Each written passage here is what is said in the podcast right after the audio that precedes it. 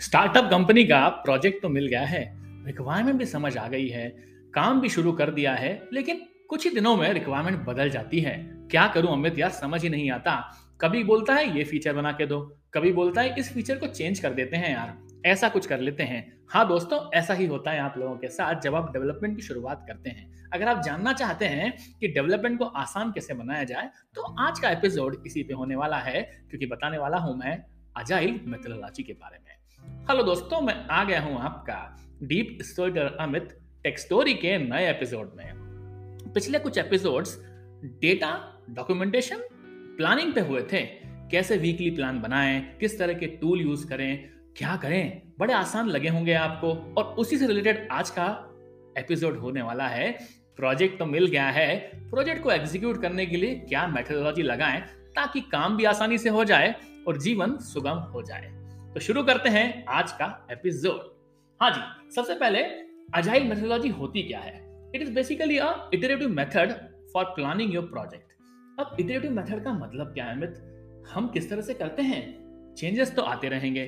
क्या करें? तो बताता हूँ मैं आपको, हमें अजाइल की ज़रूरत क्यों पड़ी? हुआ ये कि पहले हम लोग यूज़ करते थे वाटरफॉल मॉडल जो बेसिकली किसी भी बैंकिंग ऐप या फाइनेंस ऐप जो कि पूरा प्रोजेक्ट में जिसमें फ्रंट एंड, बैक एंड का डिफरेंट मॉड्यूल्स होते थे, उन सबको एक साथ हम एक मोनोलिथिक एप्लीकेशन बनाकर दे देते थे।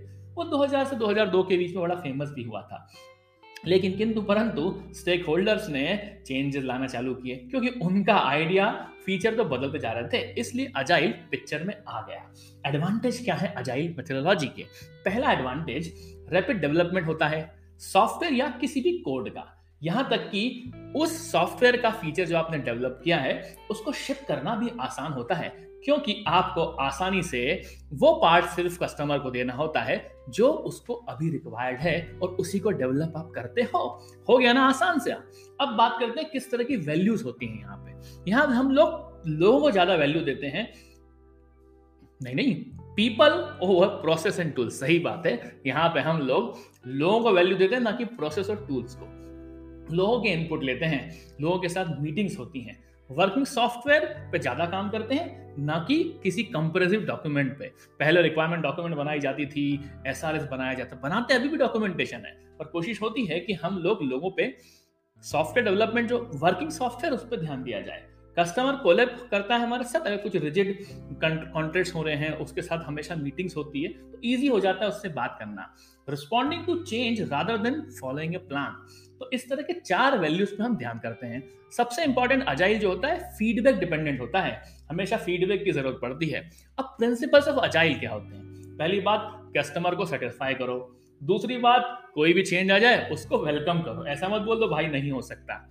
डिलीवर वर्किंग सॉफ्टवेयर फ्रीक्वेंटली बार बार इंक्रीमेंटल चेंजेस देते जाओ कस्टमर को टेस्टिंग करने के लिए। कस्टमर खुश होता है। यहाँ तक कि फ्रीक्वेंट इंटरेक्शन भी करो स्टेक होल्डर से फेस टू फेस या फिर अगर आप ऑनलाइन काम कर रहे हो तो डेफिनेटली आप मीटिंग्स करेंगे डेमो करेंगे और समझाएँगे यहाँ तक कि किस तरह का वर्किंग सॉफ्टवेयर बना उसके फीचर्स मेजर उसकी एफिशिएंसी को भी नापें। और सबसे पहली बात होती है स्पीड को कांस्टेंट रखें। और तो और अपने टेक की जो टीम है, उसका एक्सीलेंस और डिज़ाइन पे भी ध्यान दें। वरना ऐसा ना हो कि क्वालिटी पे कॉम्प्रोमाइज किया जाए। आसान से बनाओ keep it simple empower your self organisation अपनी टीम को सिखाओ, समझाओ, उनकी बातें सुनो। और तो और, सबसे अच्छी बात है डेली इंटरेक्शन करो। डिज़ाइन टीम के साथ डेवलपमेंट टीम के साथ सिंपल बना लो। अमित, ये बता दे, किस तरह से अजाइल इंप्लीमेंट करूँ मैं? वैसे अजाइल इंप्लीमेंटेशन के लिए आपके पास बहुत सारे फ्रेमवर्क हैं। जो फ़ेमस है, वो है स्क्रम वैसे लीन फ्रेमवर्क भी होता है एक्सट्रीम प्रोग्रामिंग फ्रेमवर्क भी होता है कानबान भी होता है, और क्रिस्टल फ्रेमवर्क भी होता है। Scrum is basically iterative of plan, where you build, test and review. It is basically nothing like बस इसमें होता है planning building testing and review product owner जो होता है, उसके पास में भैया प्रोडक्ट की रिक्वायरमेंट होती है, वो सारा कस्टमर से समझ लेता है। अगर मैनेजर हो तो वो भी रिक्वायरमेंट लेके अपनी प्लान कर सकता है फीचर को। स्क्रम टीम के साथ में काम करता है स्क्रम मास्टर जो बेसिकली एक तरह का टीम लीडर होता है या फिर प्रोजेक्ट ओनर होता है, जो मीटिंग को चलाता है। फिर टीम के साथ में कम्युनिकेशन हो जाता है। तीन लोग इन्वॉल्व हो जाते हैं स्क्रम के अंदर। प्रोडक्ट ओनर या मैनेजर या फिर आपका स्क्रम मास्टर फाइनली आपकी टीम जिसमें डेवलपर टेस्टर डिज़ाइनर दोनों हो जाते हैं। अब बात आती है किस तरह के बेकलॉग बैकलॉग होते हैं अमित हो सकता है कोई फ्रंट एंड का फीचर आया है, कोई बैक एंड का फीचर आया है। किसी तरह का बेसिक पेमेंट ऑप्शन आया जिसमें रिसर्च की ज़रूरत पड़ रही है तो आपको यूज़र स्टोरीज बनाना होती है। User story basically scrum master वो चीज़ें रखता है जिसमें, जिसको प्रायोरिटाइज करना है उसको। He want to make it as a sprint sprint क्या होता है? स्प्रिंट बेसिकली एक टू टू वीक का प्लान होता है। यूजुअली स्टैंडर्ड यही फॉलो करते हैं, लेकिन स्टार्टअप कई बार उसको एक वीक का प्लान बना के भी कर लेते हैं। उसके अंदर बहुत सारी सेरेमनीज होती हैं। यूजुअली मंडे के दिन हो जाती है स्प्रिंट प्लानिंग वाली सेरेमनी जहाँ हम लोग बात करते हैं कि भैया, कैसे करेंगे अपना काम का प्लान कैसे होने वाला है? हफ़्ते भर काम। फिर बात आती है डेली स्क्रम स्क्रम की, जो पंद्रह मिनट का सवेरे स्टैंड अप होता है, जिसमें अपनी टीम के साथ आप बात करने लग जाते हो कि भैया ये काम हुआ था, क्या चैलेंजेस हैं आपको, क्या इशू आ रहे हैं कैसे किया जाए, कल क्या किया था आपने? मतलब यस्टरडे का फीडबैक क्या है? कुछ ब्लॉकर है तो ब्लॉकर पर डिस्कस कर लो, और आज का प्लान क्या है? यूजुअली इस तरह के टूल भी आपके पास अवेलेबल है, जिसमें आप टास्क को मैनेज करते हैं, जैसे जीरा सॉफ्टवेयर मैंने बताया था। स्प्रिंट को रिव्यू भी किया जाता है, जैसे आपके पास में यूज़र स्टोरीज खत्म हो जाती हैं, क्या करना है पता लग जाता है। स्प्रिंट को रिव्यू करना बहुत ज़रूरी है, क्योंकि स्प्रिंट स्प्रिंट को रिव्यू करोगे आपको समझ में आएगा कि आपने जो काम किया है वो इंटरनल डेमो करके या फिर कस्टमर को दिखाने लायक है भी कि नहीं। यहाँ पे शुरुआत होती है स्प्रिंट को कस्टमर को देने की। फिर कस्टमर को डिप्लॉय किया जाता है, कैसे करें?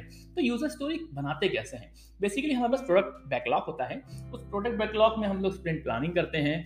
स्प्रिंट में किसी फीचर को हम लोग प्रायोरिटाइज करते हैं कि कौन सा करने वाले हैं, उसे बैकलॉग में डाल देते हैं। मतलब हमारे पास स्प्रिंट प्लानिंग आ गई, फिर स्प्रिंट का बैकलॉग आ गया, और जो भी इंप्लीमेंटेशन करना है, वो स्क्रम मास्टर बता देता है डेली स्क्रम में कि भैया, आज का प्लान ये है, पंद्रह मिनट का ये प्लान है, पंद्रह मिनट में डिस्कस हो जाता है एक्शन आइटम्स और उस एक्शन आइटम्स पे हम स्प्रिंट को रिव्यू करते हैं। फाइनली उस पर कुछ अध्ययन किया जाता है आत्मंथन किया जाता है इसको रेट्रोस्पेक्टिव बोला जाता है कि समझे, समझते हैं कि यार सही हुआ है क्या। यूजुअली दो वीक में खत्म हो जाना चाहिए आपका स्प्रिंट यह तरीका होता है। दूसरे और फ्रेमवर्क भी हैं, जैसे एक्सट्रीम प्रोग्रामिंग जिसमें हमारे पास प्रोजेक्ट रिक्वायरमेंट होती है स्टोरीज होती हैं टेस्ट केसेस होते हैं टास्क होते हैं। कैसे कंप्लीट करना है, उस टास्क को भी हम लोग डिफाइन करते हैं। हो सकता है कि इटरेशन प्लानिंग किया जाए। फिर हम कस्टमर की टेस्टिंग का भी बोलते हैं कस्टमर आप भी टेस्ट करो। फिर एक्सेप्टेंस टेस्टिंग भी की जाती है। इस तरह का हमारे पास में स्ट्रक्चर होता है एक्सट्रीम प्रोग्रामिंग के अंदर। अब लीन के अंदर हमारे पास प्रिंसिपल्स होते हैं। उन प्रिंसिपल में हम लोग बोल देते हैं यार कि हमारे पास ना एक सेट किया हमने गोल इसको ऐसा करना है। एम्पलीफिकेशन यहाँ पे इतना चेंजेस करने हैं। किस तरह के पैचेस डिफाइन करने हैं। किसको पहले भेजना है, किसको बाद में भेजना है। डिलीवर करने तक हम लोग फीडबैक भी लेते हैं पॉजिटिव नेगेटिव जो भी है। फिर इंटीग्रेशन किया जाता है बिल इंटीग्रेशन किया जाता है और ओवरऑल एलिमिनेशन जो चीज़ नहीं करनी, उसको हटा भी दिया जाता है। इस तरीके से काम करता है आपका लीन फ्रेमवर्क अब आते हैं कैनबेन सिस्टम के बारे में।